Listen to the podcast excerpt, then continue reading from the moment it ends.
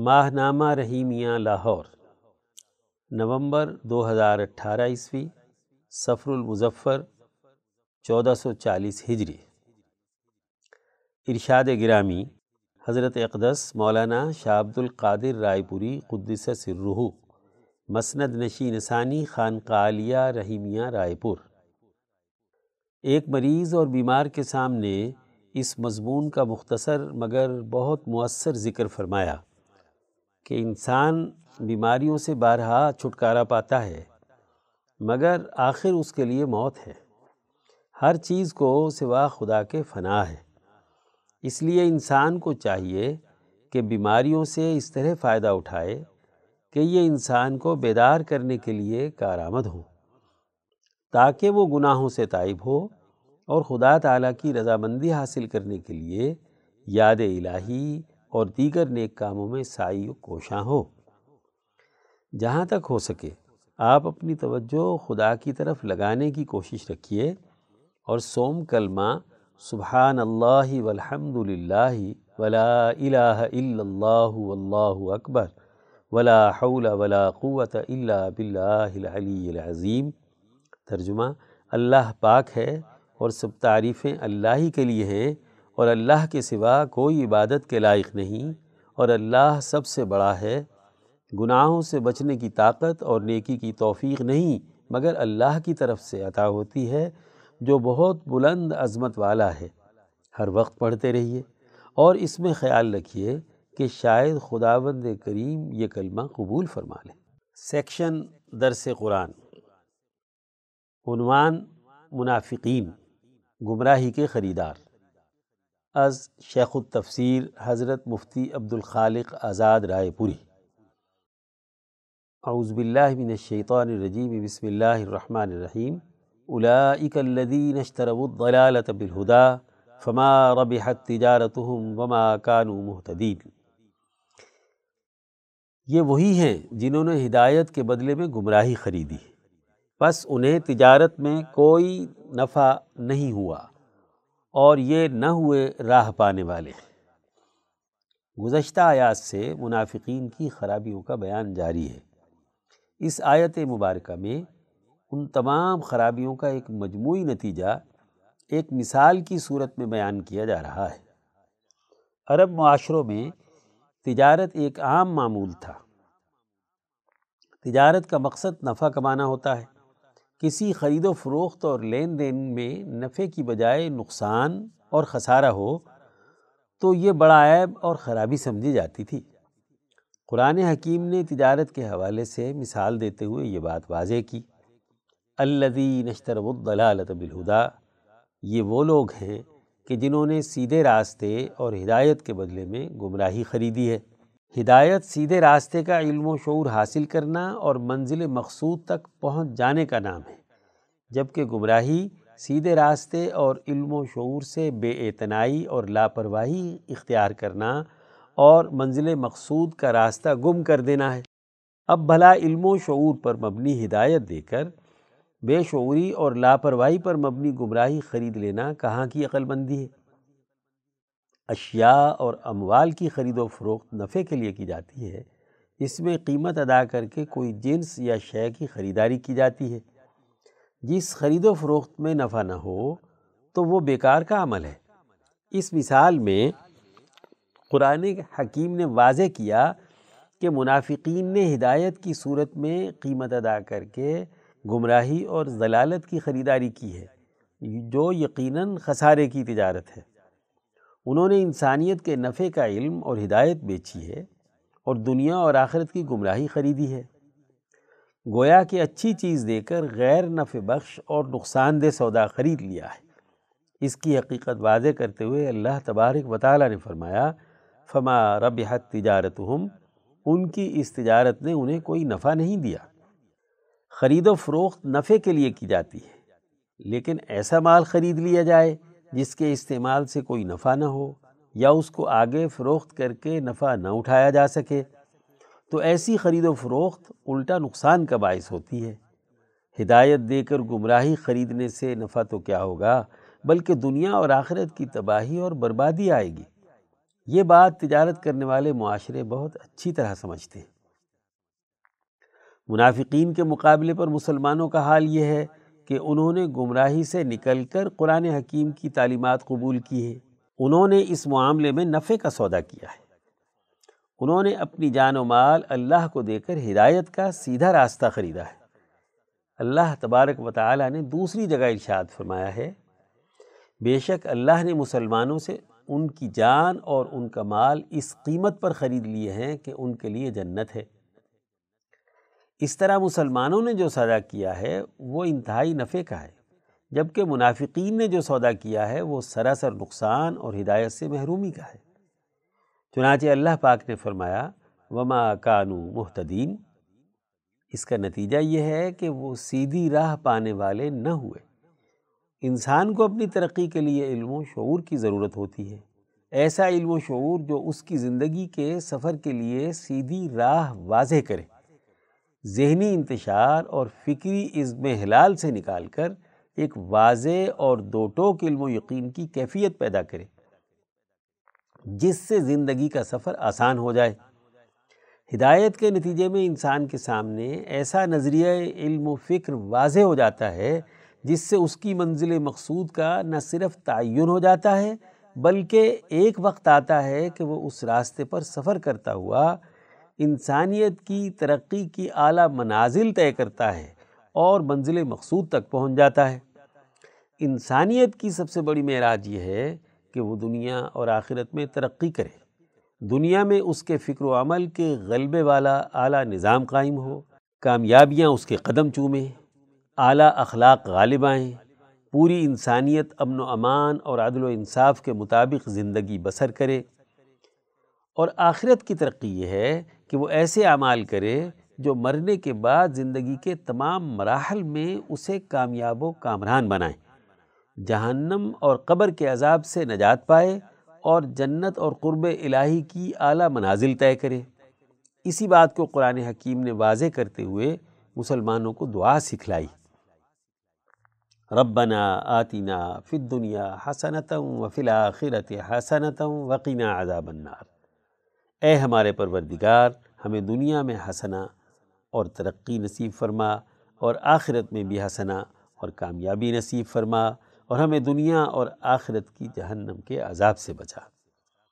مسلمان ہدایت حاصل کر کے دنیا کی ترقی اور کامیابی کی منازل بھی طے کرتا ہے اور آخرت کی بھی کامیابی حاصل کرتا ہے۔ جبکہ منافقین، جنہوں نے ظاہری طور پر ہدایت کے راستے کا دم بھرا لیکن دلوں کے امراض کی وجہ سے بہت سی خرابیوں اور گمراہی کو اختیار کیا اور قرآن حکیم کی تعلیم سے لاپرواہی برتی، انہوں نے ایمان سے حاصل شدہ ہدایت کو سستے داموں بیچ کر اللہ اور اس کے رسول کے دشمنوں اور گمراہ لوگوں کی دوستی خرید لی۔ اس طرح قرآن حکیم کی وہ تعلیمات جو انسانی ذہن میں علم و شعور پیدا کرنے اور اسے منزل مقصود تک پہنچانے کے لیے انسانیت کی رہنما تھیں انہیں نظر انداز کیا، جس کی وجہ سے انہیں نہ تو ہدایت پر مبنی علم و شعور حاصل ہوا اور نہ ہی وہ منزل مقصود تک پہنچ پائے۔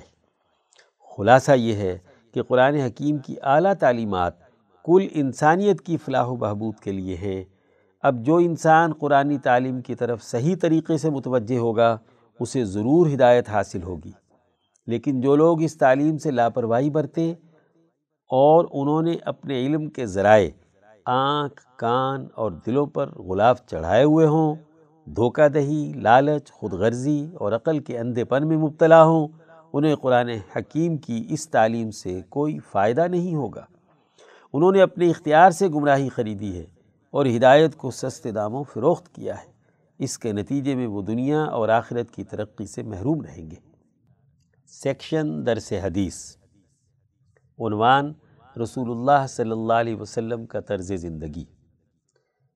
از مولانا ڈاکٹر محمد ناصر جھنگ۔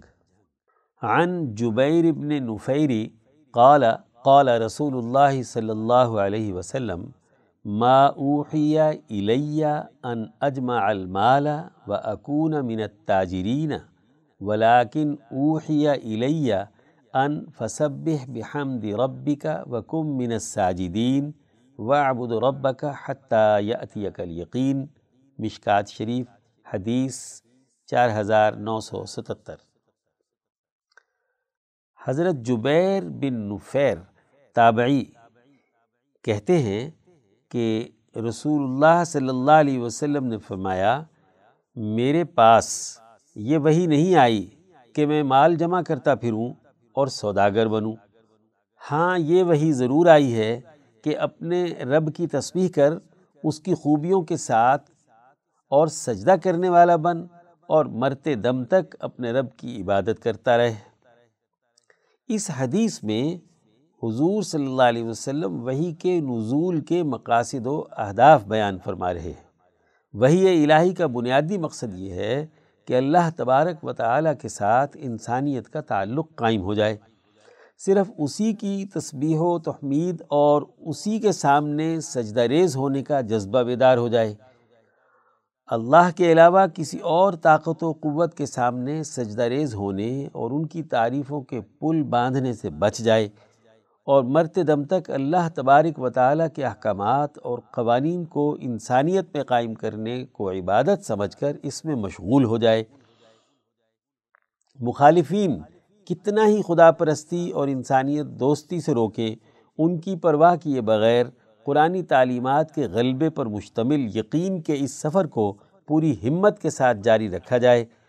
چنانچہ آپ صلی اللہ علیہ وسلم فرماتے ہیں کہ مجھ پر یہ وہی نہیں بھیجی گئی کہ میں مال جمع کرنے کی دھن میں سرگرداں اور ہمہ وقت کاروباری سرگرمیوں میں گم رہوں۔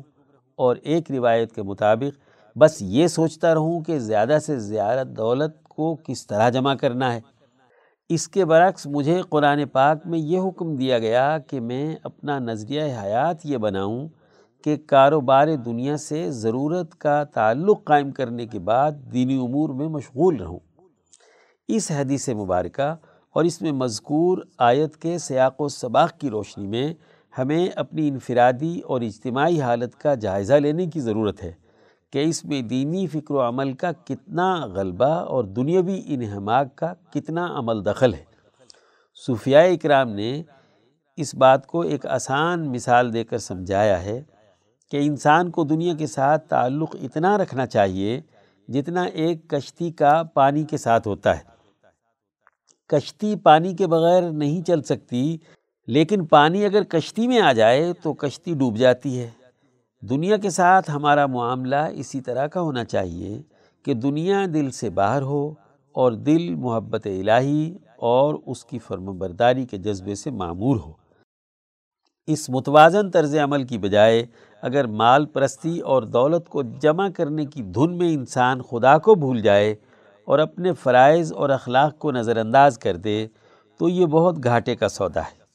انفرادی اور اجتماعی زندگی میں ہمیں اس ہدایت کو اختیار کرنے کی ضرورت ہے جو اللہ تعالیٰ نے آپ صلی اللہ علیہ وسلم کو دی کہ سرمایہ پرستی کی لانت نہ انفرادی طور پر انسان کے ذہن میں ہونی چاہیے اور نہ معاشرے میں اس کا رواج اور غلبہ ہونا چاہیے۔ سیکشن صحابہ کا ایمان افروز کردار۔ عنوان حضرت عبداللہ بن مسعود رضی اللہ عنہ از مولانا قاضی محمد یوسف حسن عبدال حضرت عمر فاروق رضی اللہ عنہ نے حضرت عبداللہ بن مسعود کو کوفے کے بیت المال اور بیت العلم دونوں کا نگران بنایا۔ حضرت ابن مسعود سے ایک وقت میں چار ہزار طلبہ علوم حاصل کرتے تھے۔ آپ کی درسگاہ نے حسن تعلیم و کثرت سے علماء پیدا کرنے میں شہرت پائی۔ بقول امام تبری رحمۃ اللہ علیہ اسلام میں حضرت ابن مسعود رضی اللہ عنہ کے سوا کوئی ایسا شخص نہیں گزرا جن کی تعلیم سے بڑے نامور علماء پیدا ہوئے اور انہوں نے ان کے فتح مرتب کیے ہوں۔ کوفہ کو ہر قسم کے اہل علم کی جماعت میسر آ گئی۔ حضرت علی کوفہ تشریف لائے۔ تو اس علمی کارنامے پر حیرت و مسرت کا اظہار کیا۔ گویا آپ نے مستقبل کی علوم نبوت سے آگاہ قوت تیار کی۔ اس کی وجہ سے کوفہ اور علوم قرآن، حدیث، فقہ لازم و ملزوم ہو گئے۔ اور اس شہر کو لازوال علمی شہرت ملی۔ کیونکہ یہ شہر مدینے اور مشرقی اقوام کے درمیان رابطے کا صدر مقام اور اس کا ایک بڑا ذریعہ تھا۔ پندرہ سو صحابہ اکرام نے کوفے کو اپنا وطن بنایا، جن میں ستر اہل بدر تھے۔ اس طرح یہاں کی درسگاہ سے قانون سازی کی حامل جماعت تیار ہوئی، جو مستقبل کے نظام عدل کی باشعور جماعت بنی۔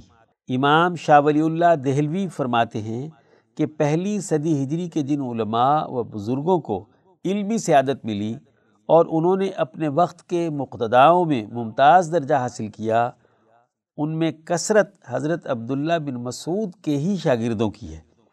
ان شاگردوں کے علاوہ معتقدین اور عوام بھی آپ سے استفادہ کرتے، رہنمائی لیتے اور مسائل کا حل پاتے۔ آپ نماز فجر کے بعد ذکر، تسبیح و تحلیل میں رہتے اور طلوع آفتاب کے بعد کا وقت عوامی مسائل کے لیے مقرر تھا۔ اس وقت آپ کے گھر ہجوم ہوتا تھا۔ ایک بار ایک شخص نے کہا، آج رات میں نے مکمل آخری منزل نماز میں پڑھی ہے۔ تو آپ نے فرمایا، شیر کی طرح جلدی جلدی پڑھی ہوگی۔ یعنی آپ نے اس طرف توجہ دلائی کہ جو غور و فکر اور قرآن سے زندگی کی رہنمائی لینا تلاوت کا ایک اہم مقصد ہے، وہ تو فوت ہو گیا۔ حضرت عبداللہ بن مسعود کے اقوال اور خطبات نہایت مختصر ہوتے۔ آپ کے اہم اقوال میں سے چند یہ ہیں۔ ایک، قرآن و حدیث کے علم کو لازم پکڑو۔ کرید یعنی غیر ضروری تحقیق و تفتیش سے بچو اور بلا ضرورت تعمق یعنی گہرائی میں جانے سے بچو۔ اپنے لیے قدیم، آپ صلی اللہ علیہ وسلم، حضرت ابو بکر رضی اللہ عنہ، حضرت عمر رضی اللہ عنہ کے دور کی باتوں کو لازم پکڑو۔ دو میانہ روی سے سنت پر عمل بدت میں محنت اٹھانے سے بہت بہتر ہے۔ تین، علم بہت اقوال بیان کرنے کا نہیں، بلکہ خشیت یعنی اللہ سے ڈرنے کا نام ہے۔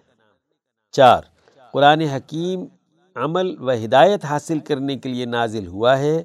لوگوں نے صرف اس کی تلاوت ہی کو نیک عمل قرار دے دیا۔ پانچ، انسان کے لیے یہ بڑے گناہ کی بات ہے کہ وہ اپنا ذریعہ معاش کھو دے یعنی جائز ذریعہ معاش چھوڑنا اللہ کو پسند نہیں۔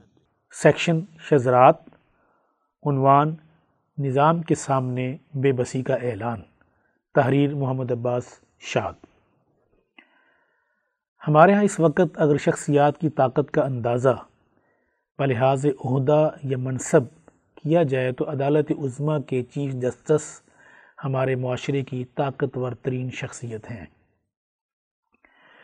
روزانہ کے اخبارات میں کسی سلگتے ہوئے مسئلے کے نشاندہی پر مبنی ان کا بیان ہوتا ہے یا کسی اہم معاملے پر انہوں نے کسی نہ کسی ادارے کے چیئرمین یا سی ای او کو طلب کر رکھا ہوتا ہے۔ ایسے ہی عدالت عظمہ کے ایک سابق چیف جسٹس نے اپنے سو موٹوس کے سبب خاصی شہرت پائی تھی۔ پھر جب انہوں نے اپنے خفیہ اتحادیوں کے حسب خواہش سو موٹو ایکشن سے حکومت وقت کو بے بس کر دیا، تو ان کو بھی جبری معذولی سے دو چار ہونا پڑا۔ پھر ان کی بحالی کی تحریک میں مہنگے مہنگے وکلاء کی ایلیٹ کلاس نے مار دھاڑ کا ایک نیا کلچر متعارف کروایا۔ موصوف خود تو بحال ہو گئے، لیکن عدالتوں میں انصاف بحال نہ ہوا۔ پھر ان کے بیٹے کے سکینڈل اور سمدی و دماد کی ایک ہاؤسنگ سوسائٹی میں عوام سے کم و بیش تیئیس ارب روپے کے فراڈ اور اس میں جج موصوف کی طرف سے ریلیف نے انصاف کا جو منہ کالا کیا تھا، اس سے ساری دنیا واقف ہے۔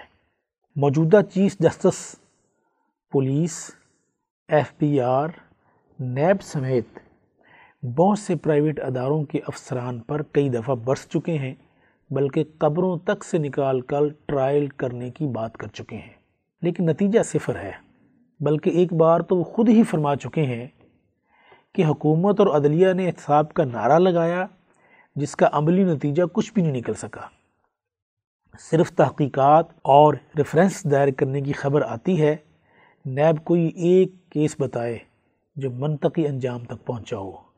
صرف آنیاں جانیاں لگی ہوئی ہے اب کی بار تو انہوں نے اپنے خطاب میں یہاں تک کہہ ڈالا کہ معاشرے میں جھوٹ سرایت کر چکا ہے۔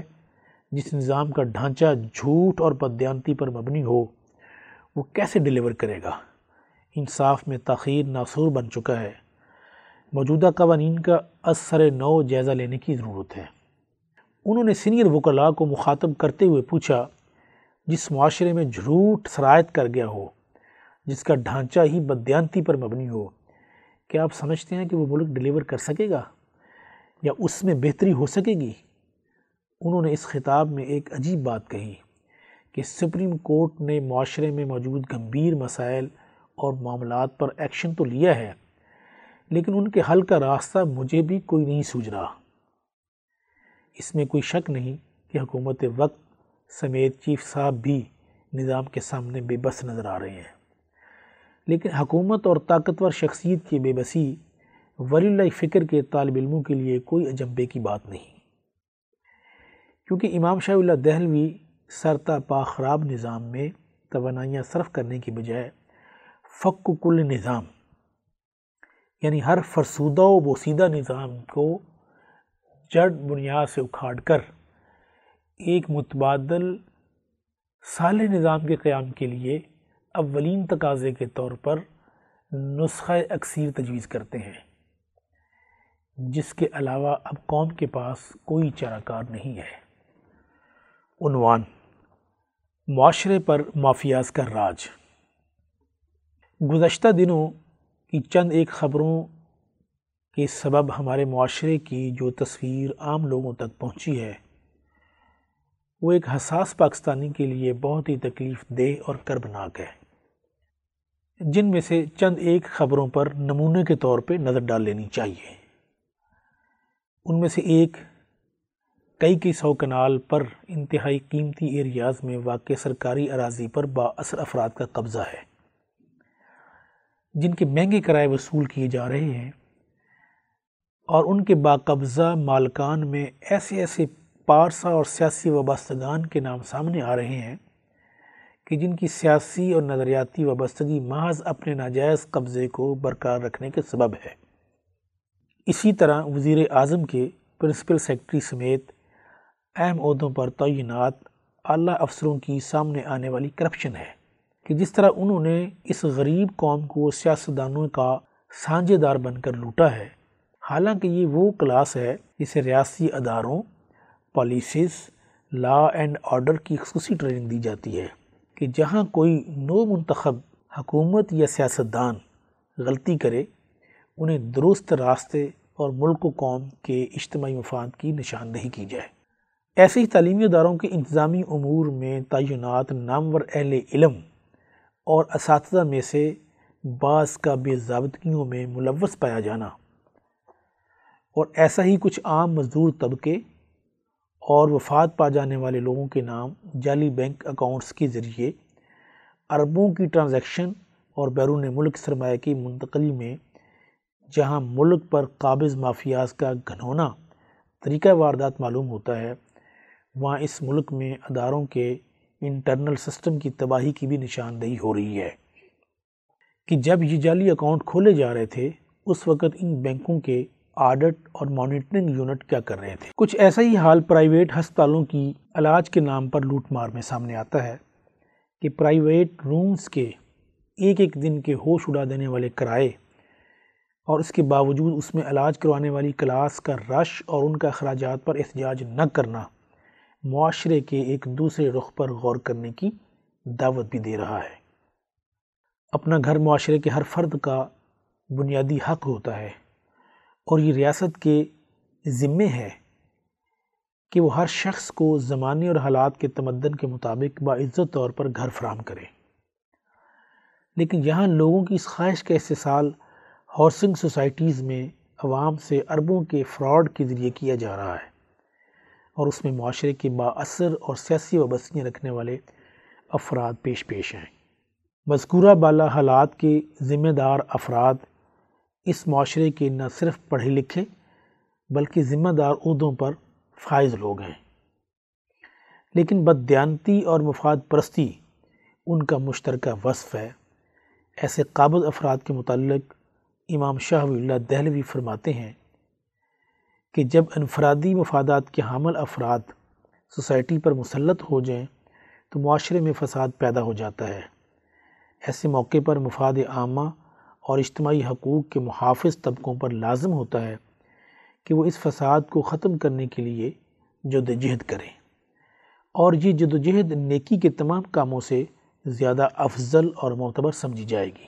سیکشن افکار امام شاہ اللہ دہلوی، عنوان ارتفاق اول کے بنیادی امور، مترجم مفتی عبدالخالق آزاد، رائے پوری، نیچے نمبر وار ان بنیادی امور کو بیان کیا جا رہا ہے۔ حضرت امام شاہ ولی اللہ دہلوی حجت اللہ البالغہ میں فرماتے ہیں، نمبر ایک، لغت اور لسانیاتی اظہار۔ ارتفاق اول میں سے سب سے پہلے وہ زبان اور لغت ہے جس سے انسان اپنے دلی جذبات اور ذہنی خیالات کو الفاظ کے ذریعے بیان کرتا اور ان کا اظہار کرتا ہے۔ ماہرین لسانیات کے مطابق لغات اور لسانیاتی اظہار کی کئی اقسام ہیں۔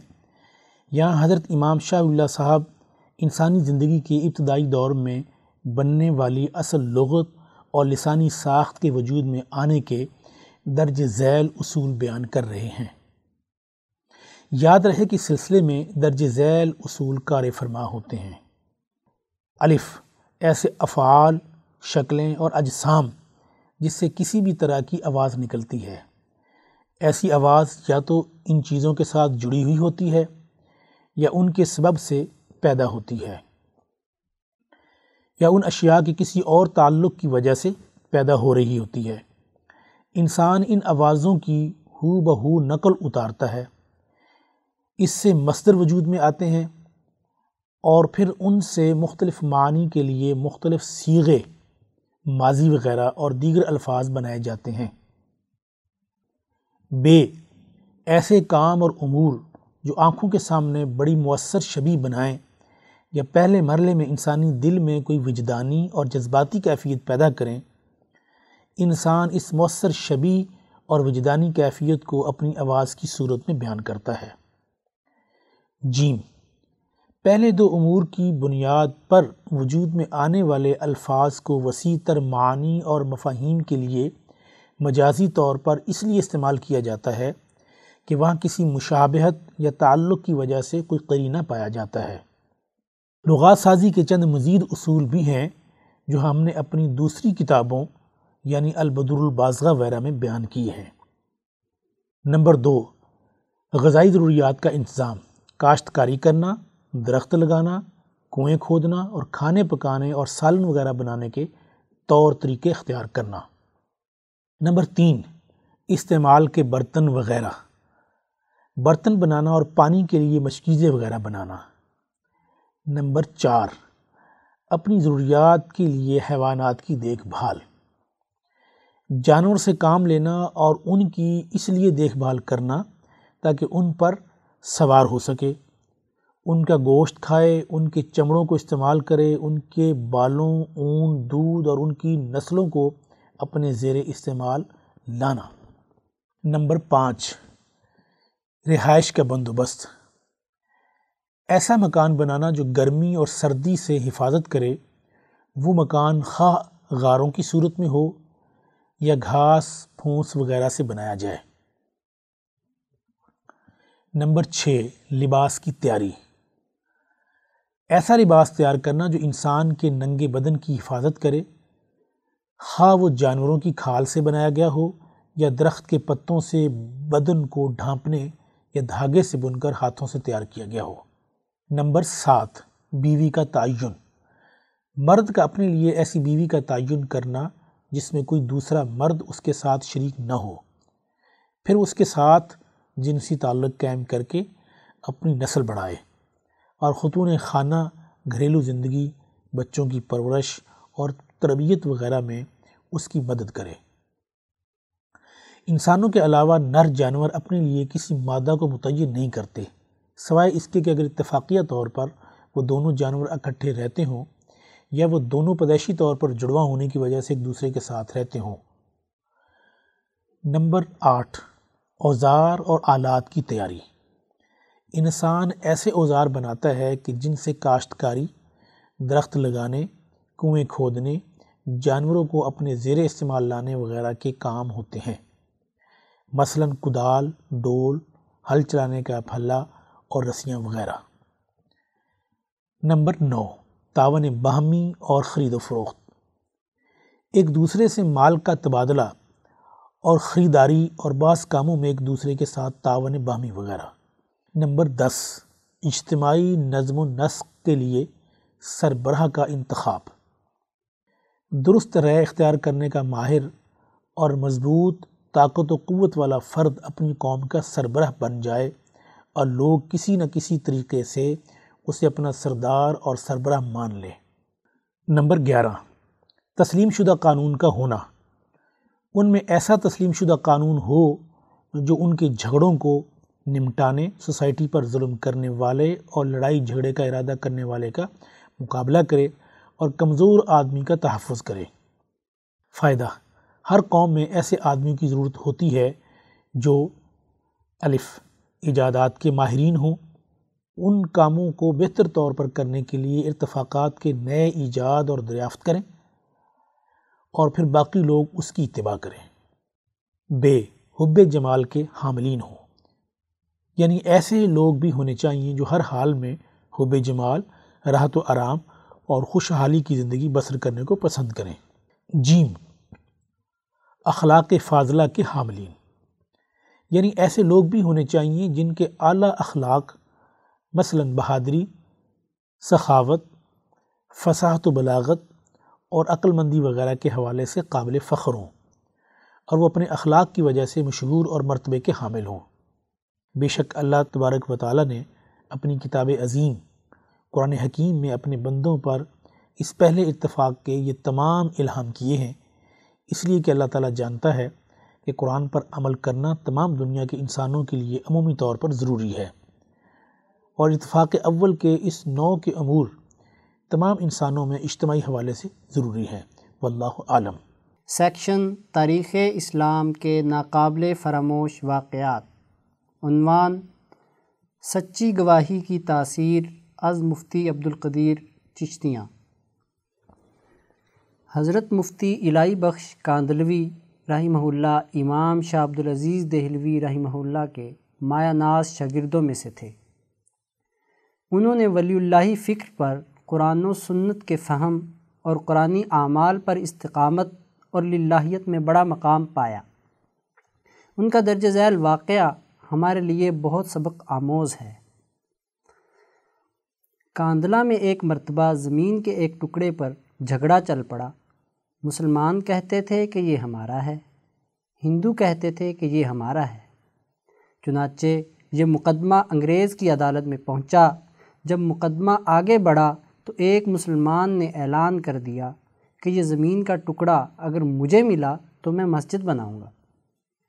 ہندوؤں نے جب سنا تو انہوں نے ضد میں کہہ دیا کہ یہ ٹکڑا اگر ہمیں ملا تو ہم اس پر مندر بنائیں گے۔ اب بات دو انسانوں کی انفرادی تھی، لیکن اس میں رنگ اجتماعی بن گیا۔ یہاں تک کہ ادھر مسلمان جمع ہو گئے اور ادھر ہندو۔ اب سارے شہر میں خون خرابہ اور قتل و غارت ہو سکتی تھی۔ لوگ بھی بڑے حیران تھے کہ نتیجہ کیا نکلے گا۔ جج نے تجویز پیش کی کہ کیا کوئی ایسی صورت ہے کہ آپ لوگ آپس میں بات چیت کے ذریعے مسئلے کا حل نکال لیں۔ تو ہندوؤں نے ایک تجویز پیش کی۔ ہم آپ کو ایک مسلمان کا نام تنہائی میں بتائیں گے۔ آپ اگلی پیشی پر ان کو بلا لیجیے اور ان سے پوچھ لیجیے۔ اگر وہ کہیں کہ یہ مسلمانوں کی زمین ہے، تو ان کو دے دیجیے۔ اور اگر وہ کہیں کہ یہ ہندوؤں کی ہے، تو ہمیں دے دیجیے۔ جب جج نے فریقین سے پوچھا، تو دونوں فریق اس پر راضی ہو گئے۔ چنانچہ انگریز جج نے فیصلے کی تاریخ دے دی کہ اس بزرگ کو بھی بلوا لوں گا۔ اب جب مسلمان باہر نکلے تو بڑی خوشیاں منا رہے تھے، نعرے لگا رہے تھے جبکہ عام ہندوؤں کے دل مرجھا گئے۔ لیکن انتظار میں تھے کہ اگلی پیشی میں کیا ہوتا ہے۔ چنانچہ ہندوؤں نے مفتی الہی بخش کاندلوی رحمہ اللہ کا نام بتایا۔ مسلمانوں نے دیکھا کہ مفتی صاحب تشریف لا رہے ہیں تو وہ سوچنے لگے کہ مفتی صاحب تو مسجد کی ضرور بات کریں گے۔ چنانچہ جب انگریز نے پوچھا کہ بتائیے مفتی صاحب، یہ زمین کا ٹکڑا کس کی ملکیت ہے؟ انہوں نے جواب دیا کہ یہ تو ہندوؤں کا ہے۔ اب انگریز نے اگلی بات پوچھی کہ کیا اب ہندو اس پر مندر تعمیر کر سکتے ہیں؟ مفتی صاحب نے فرمایا، جب ملکیت ان کی ہے تو وہ جو چاہیں کریں، یہ ان کا اختیار ہے۔ چنانچہ فیصلہ دے دیا گیا کہ زمین ہندوؤں کی ہے، مگر انگریز جج نے فیصلے میں ایک عجیب بات لکھی۔ آج اس مقدمے میں مسلمان ہار گئے، مگر اسلام جیت گیا۔ جب انگریز نے یہ بات کہی تو اس وقت ہندوؤں نے کہا کہ آپ نے تو فیصلہ دے دیا، ہماری بات بھی سن لیجیے۔ ہم اسی وقت کلمہ پڑھ کر مسلمان ہوتے ہیں اور آج یہ اعلان کرتے ہیں کہ اب ہم اپنے ہاتھوں سے یہاں مسجد بنائیں گے۔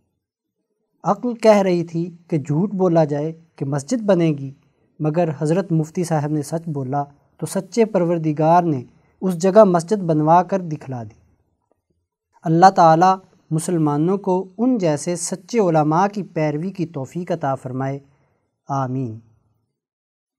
یہ تلخیص ہے ابو الحسن علی ندوی کی کتاب انسانی دنیا پر مسلمانوں کے عروج و زوال کا اثر۔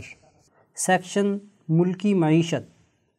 عنوان مستعار لیا گیا معاشی نظام۔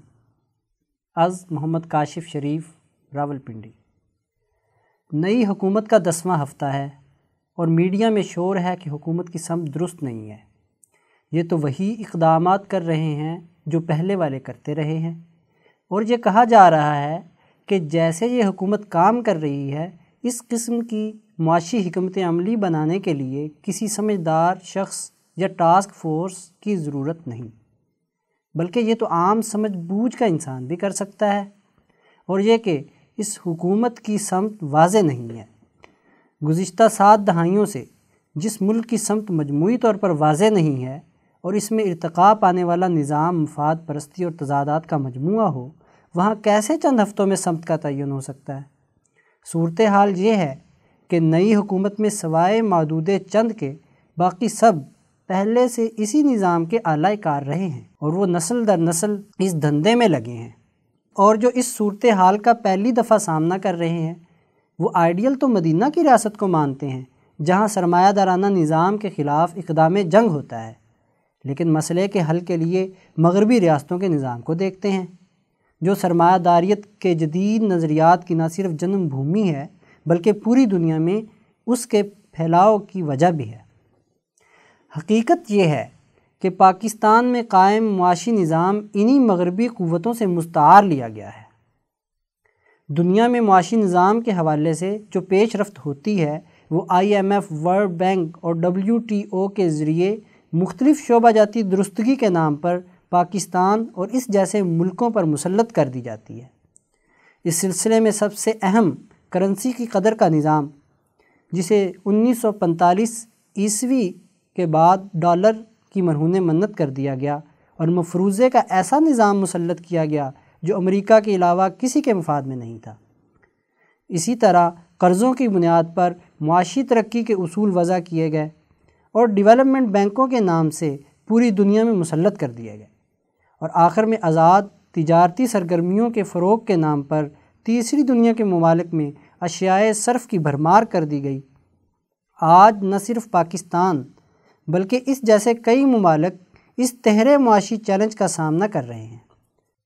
ہمارے تھنک ٹینک یا حکومتی اداروں میں موجود پالیسی ساز مغربی تعلیمی اداروں یا ان کی طرز کے مقامی تعلیمی اداروں سے فارغ التحصیل ہیں اور بعد میں سال ہا سال سے ان ملکی اداروں میں کام کر رہے ہیں، جو ان بین الاقوامی اداروں کی ایما پر اپنا نظام وضع کرتے رہے ہیں۔ وہ کیسے چھ ہفتوں یا چھ سالوں میں نظام کو مدینہ کی ریاست جیسا کر سکتے ہیں؟ اس مقصد کے لیے اعلیٰ نظریے کی حامل جماعت کی ضرورت ہے۔ وہ جماعت جو اس دور کے سرمایہ دارانہ معاشی نظام کے طریقہ واردات کو سمجھتی ہو اور جدید دور کے معاشی چیلنجز کے حوالے سے نہ صرف حکمت عملی رکھتی ہو، معاشی چیلنجز کے حوالے سے نہ صرف حکمت عملی رکھتی ہو، بلکہ اس کے پاس تیار افرادی قوت ہو جو ان مغربی معاشی نظریات سے مروب نہ ہو۔ ہمیں معلوم ہے کہ نئی حکومت میں یہ خصوصیت نہیں ہے۔ وہ جو گنتی کے چند کام کرے گی، وہ بھی مہارت اور منصوبہ بندی کے لحاظ سے ان مغربی اداروں کے مرہون منت ہوں گے۔ اور باقی مقامی سرمایہ داروں کی جنگ ہوگی جس میں عوام کا فائدہ بہرحال محدود رہے گا۔ سیکشن، خطبات و بیانات، عنوان، انسانیت کا شرف، عقل و شعور اور قلبی بصیرت۔ رپورٹ، نفیس مبارک حمدانی لاہور۔ اٹھائیس ستمبر دو ہزار اٹھارہ عیسوی کو حضرت اقدس مفتی عبد الخالق آزاد رائے پوری مدذلہ نے ادارہ رحیمیہ لاہور میں جمعۃ المبارک کے اجتماع سے خطاب کرتے ہوئے فرمایا، معزز دوستو، کتاب مقدس قرآن حکیم مسلمانوں کو ایسے پروگرام کی دعوت دیتی ہے جو دنیا اور آخرت میں کامیابی کا واحد راستہ ہے۔ انسانیت، دنیا اور آخرت دونوں میں کامیاب ہو تبھی اس کے لیے فلاح و بہبود حاصل ہونے کا موقع ہے۔ دنیا اور آخرت میں سے کسی ایک جہان کی کامیابی مسلمان کی حیثیت اور شناخت کے شایان شان نہیں۔ اللہ تبارک و تعالی نے اپنا یہ پروگرام انسانیت کو سمجھانے کے لیے جس چیز کو سب سے زیادہ فوکس کیا ہے وہ انسان کی عقل ہے۔ اس کے لیے قرآن حکیم نے عقل و شعور، تدبر و بصیرت اور فہم و فقاہت کو موضوع بحث بنایا ہے۔ محض ظاہری احساسات و ادراکات یعنی آنکھوں سے دیکھ کر متاثر ہو جانا، کانوں سے سن کر، ہاتھ سے چھو کر یا ناک سے سونگ کر کوئی رائے بنا لینا کوئی کمال نہیں۔ یہ احساسات و ادراکات تو جانوروں میں بھی ایک درجے میں پائے جاتے ہیں۔ انسانیت کا شرف یہ ہے کہ وہ اپنی زندگی بسر کرنے کے لیے عقل و شعور اور فہم و بصیرت کی بنیاد پر اپنی رائے قائم کرے۔ ایک سوچ اور فکر اپنائے۔ انسان محض جسم سے نہ سوچے محض پیٹ اور خواہشات کے پیچھے نہ بھاگے، صرف نفس کے تقاضوں کی اساس پر رائے قائم نہ کرے، بلکہ اپنی قلبی بصیرت اور عقلی شعور کی بنیاد پر فیصلے کرے۔ انسان کے ہر عمل کی ایک درجہ بندی یعنی کیٹیگری ہے۔ نفس کی اساس پر کیے ہوئے عمل کی بھی ایک درجے کی نوعیت اور اثر ہوتا ہے۔ اور قلبی بصیرت، ارادے اور عقل و شعور سے کیے ہوئے فیصلے اور عمل کا بھی ایک اثر اور نتیجہ ہوتا ہے۔ ہر ایک عمل کا الگ الگ دائرہ ہے۔ پھر انسان کے دائروں اور اعمال و افعال کے فیصلے مختصر مدت کے نہیں ہوتے۔ وہ اعمال و افعال اس نے نفسانی خواہشات سے کیے ہوں یا عقل و دانش کی بنیاد پر۔ اس کا ہر عمل، ہر قول اور ہر بات محفوظ ہوتی ہے، کبھی فنا نہیں ہوتی۔ اس لیے قرآن حکیم نے اپنا پیغام سمجھانے کے لیے انسانوں کے دلوں کو اپنی طرف متوجہ کیا ہے، عقلوں کو اپیل کی ہے۔ اس لیے قرآن حکیم کے پڑھنے پڑھانے کے لیے بھی یہ بات کہی کہ کیا یہ قرآن حکیم پر غور و فکر اور تدبر نہیں کرتے؟ عقل کا استعمال نہیں کرتے؟ اس کی تعلیمات کو عقل کے پیمانے پر پورا نہیں اتارتے یا ان کے دلوں پر تالے لگے ہوئے ہیں؟ قرآن حکیم نے منظر نامہ کھینچا کہ کسی مکان کو تالا لگ جائے، اس میں کس کا گزر ہوگا؟ کون آئے گا؟ عقل دل کا ایک تقاضا ہے۔ قرآن حکیم نے اس طرف توجہ دلائی ہے کہ قلبی بصیرت اور عقل کی بنیاد پر فیصلے اور اعمال کیے جائیں، نہ کہ انسان کو نفسانی خواہشات کا تالا لگا دیا جائے۔ عنوان انسان سے غلطیاں کب ہوتی ہیں؟ حضرت آزاد رائے پوری مدذلہ نے مزید فرمایا، عام طور پر سمجھا جاتا ہے عقل کا تعلق صرف دماغ سے ہے۔ نہیں، امام شاہ ولی اللہ دہلوی رحمۃ اللہ علیہ فرماتے ہیں کہ قلب کے احکامات میں سے ایک عقل ہے، البدور البازغہ۔ جب دماغ دل کے ساتھ وابستہ ہو کر کسی چیز پر غور و فکر اور تدبر کرتا ہے تو عقل کی روشنی انسان کی رہنمائی کرتی ہے۔ اور اگر اس روشنی کو نفس کے تالے میں بند کر دیا جائے تو انسان عقل کی رہنمائی سے محروم ہو جاتا ہے۔ دل ایک کوٹھڑی اور مکان کی مانند ہے جس میں روشنی کی ضرورت ہے۔ اس کا رابطہ جب عقل کے ساتھ ہوتا ہے تو اس میں روشنی آتی ہے۔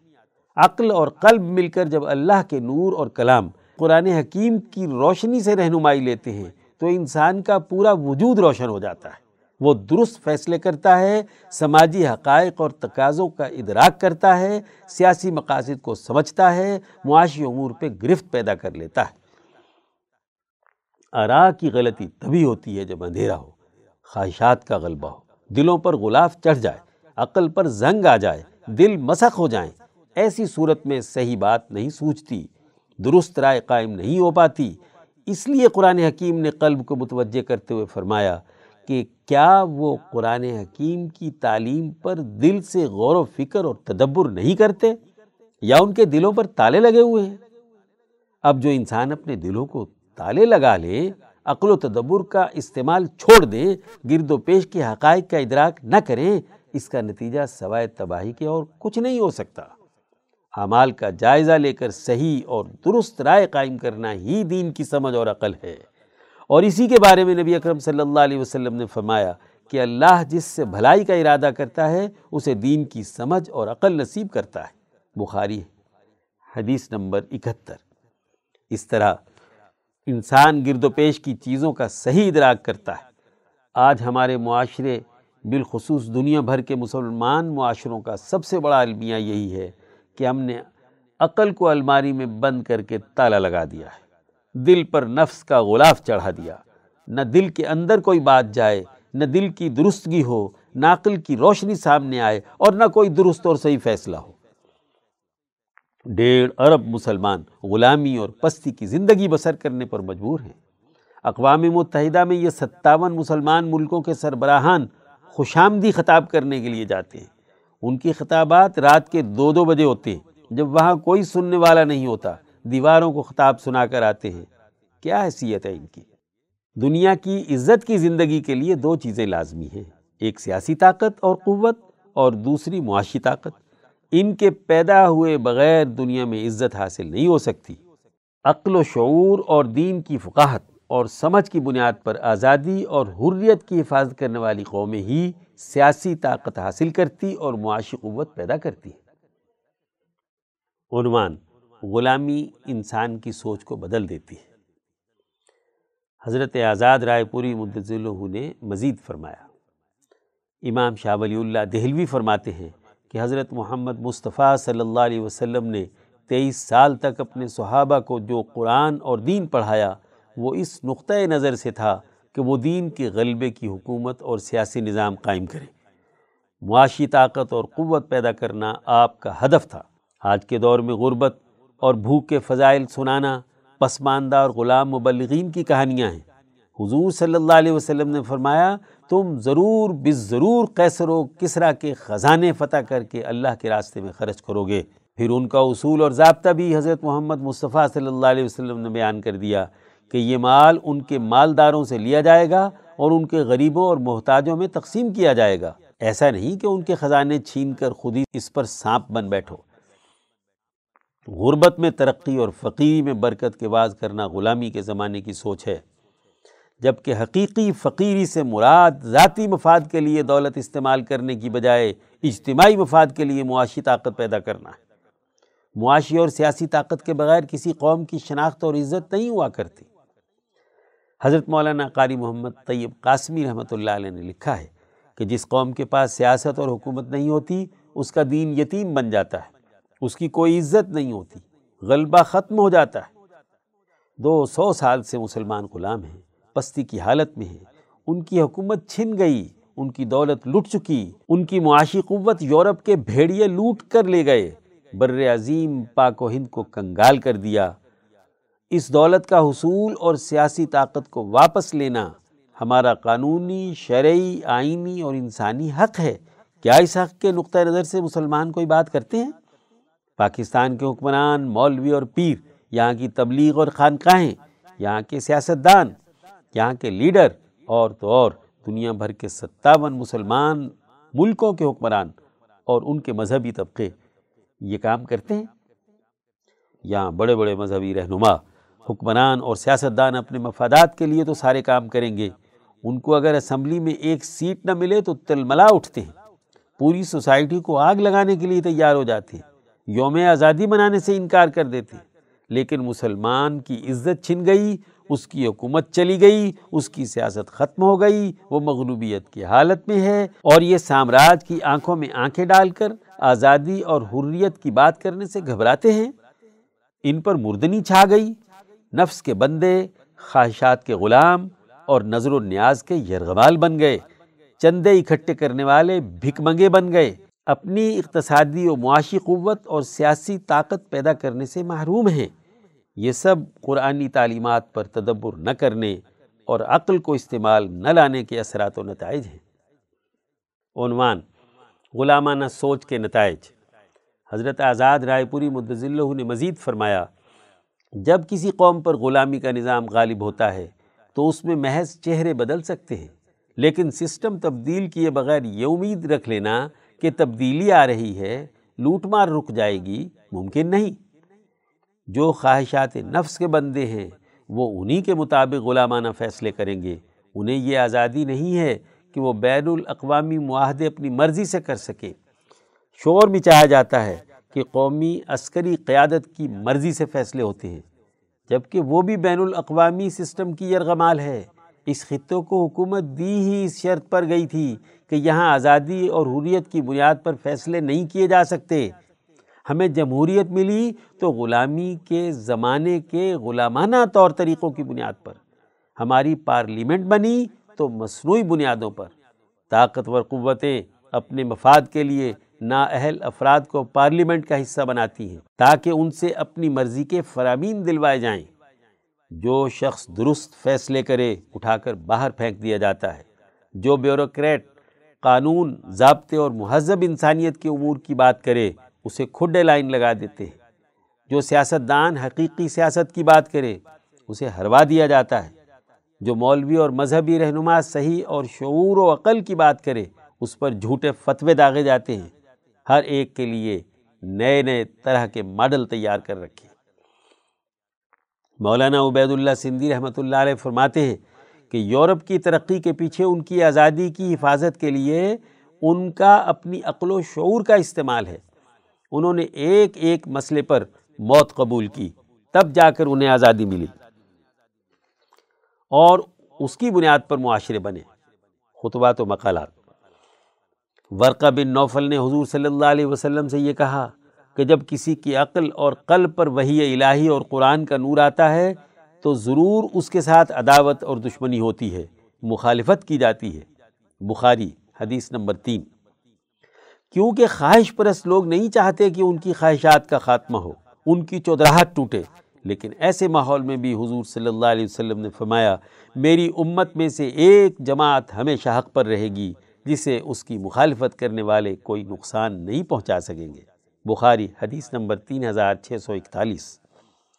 زیادہ سے زیادہ یہ ہوگا کہ مخالفین اس جماعت کو جسمانی تکلیف یا کوئی نہ کوئی فتویٰ لگا کر کچھ پریشانی اور اذیت پہنچانے کا باعث بنیں گے، لیکن اسے ختم یا فنا نہیں کر سکتے۔ تاریخ گواہ ہے کہ حضور صلی اللہ علیہ وسلم سے لے کر اب تک قرآن کا فہم و بصیرت رکھنے والے لوگ محققین، مفسرین، محدثین سچے اولیاء اللہ اور علماء ربانیین قرآن کی اس دعوت کو لے کر ہر دور میں اپنے لیے راستہ بناتے اور جماعت تیار کرتے رہے ہیں۔ یہی مجاہدہ ہے کہ بہتی ہوئی رو کے مقابلے پر عقل و شعور کی بنیاد پر دین حق کے علم کو بلند کیا جائے، جو جرت مند جماعت یہ کام کرتی ہے، دنیا اور آخرت کی کامیابی اسی کے لیے ہے۔ اللہ تعالی ہمیں دین کی سمجھ، عقل و شعور اور فہم و بصیرت نصیب فرمائے، آمین۔ سیکشن تبصرہ کتب، کتاب کا نام بر صغیر میں تجدید دین کی تاریخ، التمہید لتعریف ائمت التجدید۔ از مولانا عبید اللہ سندھی رحمۃ اللہ علیہ۔ تبصرہ، مفتی زہید اختر اسسٹنٹ ایڈیٹر ماہ نامہ روابط انٹرنیشنل۔ سکون محال ہے قدرت کے کارخانے میں، سبات ایک تغیر کو ہے زمانے میں۔ بر صغیر میں انگریز کی آمد اور اس کے اثر و رسوخ کے بعد مسلمانوں کی زبوں حالی اور ان کے حالات کو جغرافیائی حقائق اور بر صغیر کے مسلمانوں کے حالات کو ملحوظ خاطر رکھ کر ان کو اثر نو تبدیل کرنا مولانا عبید اللہ سندھی کی زندگی کا مقصد رہا ہے۔ اس مقصد کے حصول کے لیے سب سے زیادہ اس امر کی ضرورت تھی کہ قوم میں انقلابی فکر پیدا کی جائے۔ اور قوم کو ایک نظریے پر متفق کیا جائے تاکہ بر صغیر میں مسلمانوں کو ان کا کھویا ہوا مقام اور وقار حاصل ہو جائے۔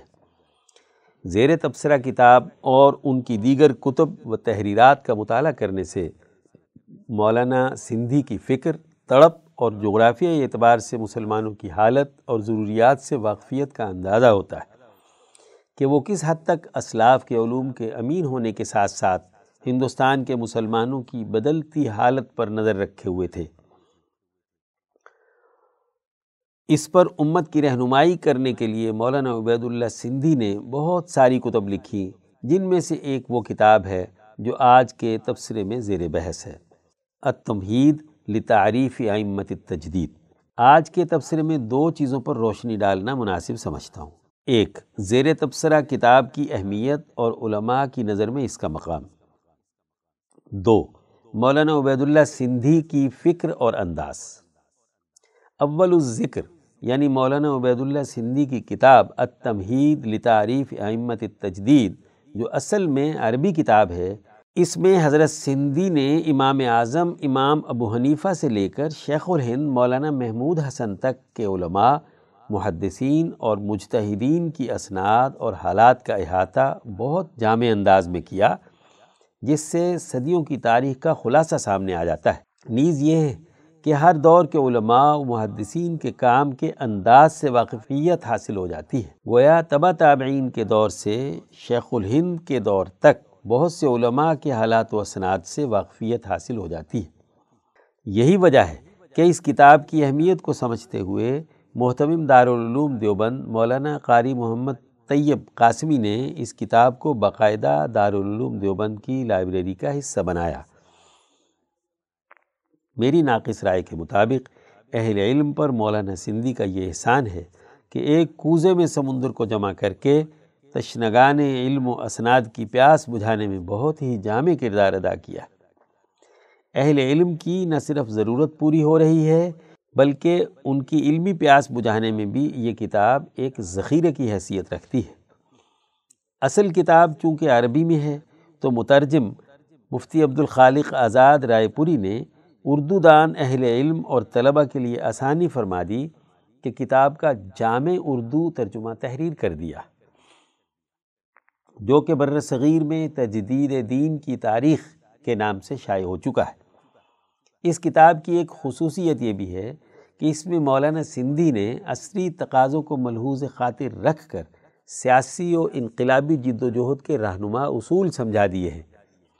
اس کتاب کے مطالعے کے بعد ذی شعور انسان میں کافی حد تک یہ سوچ گامزن ہو جاتی ہے کہ عصری تقاضوں کو اور بالخصوص بر صغیر پاک و ہند کے جغرافیائی حالات کو سامنے رکھ کر کس طرح انقلابی سیاست کو پروان چڑھایا جا سکتا ہے۔ اس کتاب کی ایک خاص بات یہ ہے کہ اس میں حضرت شاہ ولی اللہ محدث دہلوی رحمۃ اللہ علیہ کے انقلابی فلسفے کے حوالے سے افکار سازی اور اس کے بعد حضرت شاہ عبدالعزیز کی اسی فلسفہ انقلاب پر تنظیم سازی سے متعلقہ تفصیلات ذکر کر کے بعد کی امت کو یہ خاص سبق دیا گیا کہ کسی بھی تبدیلی یا انقلاب کے لیے جس چیز کی اشد ضرورت ہے وہ ہے تنظیم سازی۔ یعنی کوئی بھی فرد انفرادی طور پر محنت کرتا ہے تو یہ محنت نہ تو درست ہوگی اور نہ ہی مفید ہوگی۔ درست اور مفید محنت کے لیے لازم ہے کہ منظم انداز میں تنظیم سازی کر کے کام کیا جائے۔ اور اسی تنظیم سازی کا حکم امام الانبیاء صلی اللہ علیہ وسلم نے بھی دیا ہے اور فرمایا ید اللہ علی الجماع کہ اجتماعیت کے ذریعے سے کی جانے والی کوشش پر اللہ کی مدد و نصرت شامل ہوتی ہے۔ اور اسی اجتماعی تنظیم سازی کے ساتھ جب مل کر عادلانہ سیاسی نظام بنا لیا جائے گا، تو درسگاہیں اور خانقاہیں افادیت کے اعتبار سے بہت ترقی کریں گی۔ اس لیے کہ یہ ایک سیاسی نظام کے تحت کام کر کے مزید فعال اور مفید ہو جائیں گی۔ ذرا غور کریں کہ بخارا کے علاقے جو کبھی دنیا کی رہنمائی کرنے کے اعتبار سے مرکز کی حیثیت رکھتے تھے اب وہاں مسجدیں اور مدرسے خالی اور ٹوٹ پھوٹ کا شکار ہو گئے۔ اس کی بنیادی وجہ یہ ہے کہ جب تک ایک سیاسی مضبوط نظام موجود تھا تو اس کے تحت چلنے والے ادارے اور درسگاہیں دنیا کی رہنمائی کرتی تھی اور جب یہ سیاسی نظام باقی نہ رہا تو یہ مراکز بھی خالی ہو گئے۔ اب اگر کوئی مسلمان اپنی کھوئی ہوئی اس شان و شوکت کو واپس لینا چاہتے ہیں تو ان کو مساجد و مدارس کے ساتھ ساتھ بلکہ تعمیر و اہتمام مدارس سے زیادہ سیاسی نظام بنانے کی کوشش کرنا ہوگی۔ جب یہ سیاسی نظام مضبوط بن جائے گا، تو پھر ہماری درسگاہیں دنیا کو رہنما مہیا کرنا شروع ہو جائیں گی۔ اور پھر ہماری خانقاہیں پھر سے تزکیہ و تطہیر نفس کا مرکز بن جائیں گی۔ اس کتاب کو مطالعہ کرنے والے انسان کو انقلاب لانے کی شرائط اور ضروریات کی بخوبی سمجھ آ جاتی ہے۔ حضرت سندھی نے امام شاہ ولی اللہ کے نظریہ انقلاب کو اس طرح مدلل بیان کیا کہ مطالعہ کرنے والے انسان کی تشفی ہو جاتی ہے۔ صرف ایک اصول کی طرف توجہ دلانا کافی سمجھتا ہوں۔ مولانا سندھی حجت اللہ البالغہ کے حوالے سے لکھتے ہیں کہ امام ولی اللہ محتس دہلوی حجت اللہ البالغہ میں تحریر فرماتے ہیں، ما تراہ من ملوک بلادکم یغنی کا عن حکایات یعنی جو تم اپنے علاقے کے موجود بادشاہوں کی عیاشیوں کو دیکھتے ہو، تو یہ تمہیں قیصر و کسرا کے واقعات سے مستغنی کر دیں گی۔ اس جامع جملے پر غور کریں تو شاہ ولی اللہ اس بات کی طرف اشارہ کر رہے ہیں کہ عیاشی جس طرح قیصر و کسرا میں پائی جاتی تھی، وہ ہندوستان کے بادشاہوں میں بھی پائی جاتی ہے۔ میری ناقص رائے کے مطابق شاہ ولی اللہ اس بات کی طرف توجہ دلا رہے ہیں کہ جس انداز کا سرمایہ دارانہ نظام اس وقت ہندوستان کے اندر پایا جاتا ہے، یہ وہی نظام سرمایہ داریت ہے جو قیصر و کسرا میں تھا۔ تو جس طرح امام الانبیاء صلی اللہ علیہ وسلم نے قیصر و کسرا کے سرمایہ دارانہ نظام کے خاتمے کی کوشش کی اور ترغیب دیتے رہے کہ پوری دنیا میں اصل برائی کی جڑ یہی سرمایہ دارانہ نظام ہے بین ہی ہندوستان میں پایا جانے والا نظام بھی سرمایہ دارانہ نظام ہے، جس طرح قیصر و کسرا کے ظالمانہ نظام کا خاتمہ ضروری تھا، اسی طرح اس سرمایہ دارانہ نظام کا خاتمہ بھی ضروری ہے۔ اور یہی وہ اصل جڑ اور بیماری ہے جو معاشرے کا استحصال اور استیصال کر رہی ہے۔ اب سوال یہ پیدا ہوتا ہے کہ اس نظام کے خاتمے کے لیے کوشش کس انداز سے کی جائے؟ تو مولانا سندھی نے ایران اور ترکستان کی مثال سامنے رکھ کر بتایا کہ ذرا ان پر غور کرو تو ایران اور ترکستان اگرچہ عجمی علاقے ہیں، ان میں انقلاب و استحکام کی بنیادی وجہ امام ابو حنیفہ کا طریقہ کار رہا ہے۔ اور وہ طریقہ یہ ہے کہ امام ابو حنیفہ فارسی النسل ہیں اور انہوں نے ان علاقوں کی جغرافیائی حالت سے واقفیت کی وجہ سے اس پر توجہ دی۔ اور عقائد و اخلاق اور اعمال کی جامعیت پر مبنی کتاب فقہ اکبر ترتیب دے کر رہنمائی کی۔ اور اس کے اسلوب و انداز میں امام ابو حنیفہ نے فارسی لوگوں کی ذہنیت کو مرحوظ رکھا۔ پھر علماء عجم کی ایک بڑی جماعت امام ابو حنیفہ کی رائے اور فقہ کو تمام بستیوں اور شہروں میں پھیلانے میں سرگرم ہو گئی۔ صوفیہ نے بھی اس میں اہم کردار ادا کیا۔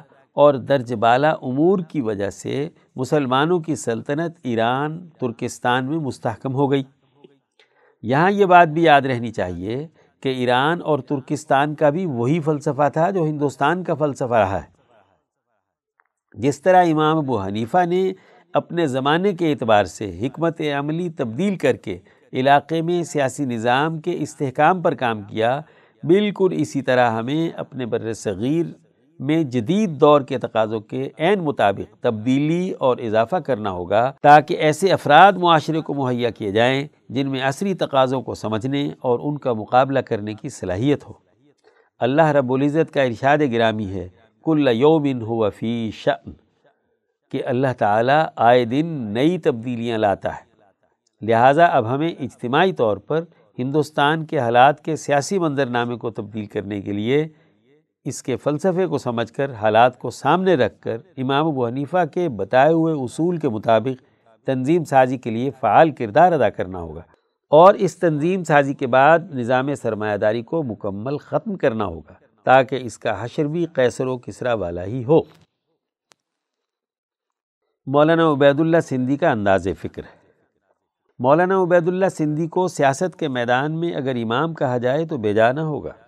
کیونکہ سیاسی بصیرت ذہنی، زمینی حقائق سے واقفیت اور معاشرے کی نبز شناسی اور خرابیوں کے خاتمے کے لیے جو استعداد ان میں پائی جاتی تھی، وہ ہر انسان میں نہیں پائی جاتی۔ مولانا سندھی نے سیاسی سوچ و فکر کو سمجھنے کے لیے دنیا کے مختلف ممالک کے سفر کیے۔ مختلف علاقوں میں قیام کیا اور دنیا میں موجود دو طرح کے نظاموں کو سمجھا اور ان کو بہت قریب سے دیکھا۔ ذرا غور کریں تو اس وقت دنیا میں دو طرح کے نظام رائج ہیں۔ ایک سرمایہ دارانہ جو کہ ایک ظالمانہ نظام ہے اور دوسرا سوشلزم۔ یہ بھی اسلامی نقطۂ نظر سے مکمل درست نہیں ہے۔ مولانا سندھی نے دونوں کا موازنہ کیا اور دونوں میں جو قباہتیں پائی جاتی ہیں ان کو واضح کر کے بتایا۔ آگے جانے سے پہلے ذرا دونوں نظاموں پر نظر ڈالیں۔ سرمایہ دارہ نظام میں دولت کی تقسیم انتہائی ظالمانہ طریقے سے ہوتی ہے۔ اس میں امیر امیر تر اور غریب غریب تر ہوتا چلا جاتا ہے۔ اس نظام میں ملک کا سرمایہ چند افراد کی ملکیت رہ جاتا ہے۔ جب باقی پورے ملک کے عوام شدید مشکلات کی زندگی گزارتے ہیں، اس کے مقابلے میں سوشلزم ہے، جس میں ایک طرف مذہب کا انکار ہے۔ اس نظام کا اصول یہ ہے کہ فرد جتنی محنت کرے گا اس کو اتنا ہی دیا جائے گا۔ اس کے مذکورہ اصول کی بنیاد پر سرمایہ کچھ افراد تک محدود نہیں رہ سکتا۔ معاشرے میں کافی خوشحالی پائی جاتی ہے۔ مولانا سندھی نے ان دونوں نظاموں کا تفصیلی جائزہ لیا اور پھر یہ ارشاد فرمایا کہ دونوں ہی نظام اسلامی نظام معیشت سے متصادم ہیں۔ دونوں ہی غلط ہیں، لیکن ان دونوں سے سوشلزم انسانیت کے لیے مفید ہے۔ بنسبت سرمایہ دارانہ نظام کے۔ کیونکہ سرمایہ دارانہ نظام میں معاشرے کی اکثریت سے زندگی کا حق تنگ کر دیا جاتا ہے، جبکہ سوشلزم میں اس درجے کا ظلم نہیں ہوتا۔ ان دو نظاموں کے مقابلے میں تیسرا عادلانہ نظام ہے، جو حضرت ابوبکر صدیق رضی اللہ عنہ کے بنائے ہوئے اصول پر ہے کہ فرد کام اپنی صلاحیت کے مطابق کرے گا۔ اور اس کو دیا اس کی ضرورت کے مطابق جائے گا۔ یہ وہ بہترین عادلانہ نظام ہے جو معاشرے کے ہر فرد کی تمام ضروریات کو پورا کر رہا ہے۔ اس میں معاشرے کے کسی بھی فرد کی صلاحیتوں پر نہیں، بلکہ اس کی ضرورت کے مطابق مال دیا جاتا ہے۔ نتیجہ یہ نکلتا ہے کہ معاشرے کے ہر فرد کی تمام ضروریات پوری کی جا رہی ہوں تو معاشرے سے تمام تر خرابیوں اور جرائم کا خاتمہ ہو جاتا ہے۔ ایک بات قابل ذکر سمجھتا ہوں کہ مولانا سندھی پر بعض لوگوں نے سوشلسٹ ہونے کا الزام لگایا، لیکن یہ بات درست نہیں ہے۔ اس لیے کہ مولانا سندھی سوشلزم کو درست نہیں کہتے، بلکہ ان کا کہنا ہے کہ جس طرح سرمایہ دارانہ نظام غلط ہے، اسی طرح سوشلزم بھی غلط ہے۔ لیکن دونوں میں فرق یہ ہے کہ سرمایہ دارانہ نظام میں ظلم زیادہ پایا جاتا ہے بنسبت سوشلزم کے۔ لیکن ان کی بات کو مکمل طور پر سمجھے بغیر کچھ احباب نے یہ کہنا شروع کر دیا کہ مولانا سندھی سوشلسٹ ہو گئے، جو کہ محض بہتان ہے۔ میں تو یہ کہنا چاہوں گا کہ مولانا سندھی پر سوشلسٹ ہونے کا الزام بالکل اسی طرح ہے، جس طرح امام ابو حنیفہ رحمۃ اللہ علیہ پر مرجیہ ہونے کا الزام ہے۔ امام اعظم رحمۃ اللہ علیہ کی بات مکمل سمجھے بغیر بہت سے لوگوں نے انہیں ایک غلط فقے کی طرف منسوب کیا۔ اور مرجیہ کہنا شروع کر دیا تھا، جبکہ امام حنیفہ رحمۃ اللہ علیہ مرجیہ کو غلط قرار دیتے ہیں۔ اس کی وضاحت شاہ ولی اللہ دہلوی نے اپنی کتابوں میں کی ہے۔ بالکل اسی طرح مولانا سندھی سوشلزم کو غلط قرار دے رہے ہیں۔ بشکریہ۔ ماہ نامہ روابط انٹرنیشنل۔ بابت ماہ قاعدہ۔ سن چودہ سو اڑتیس ہجری، اگست دو ہزار سترہ عیسوی، شمارہ آٹھ، جلد بارہ۔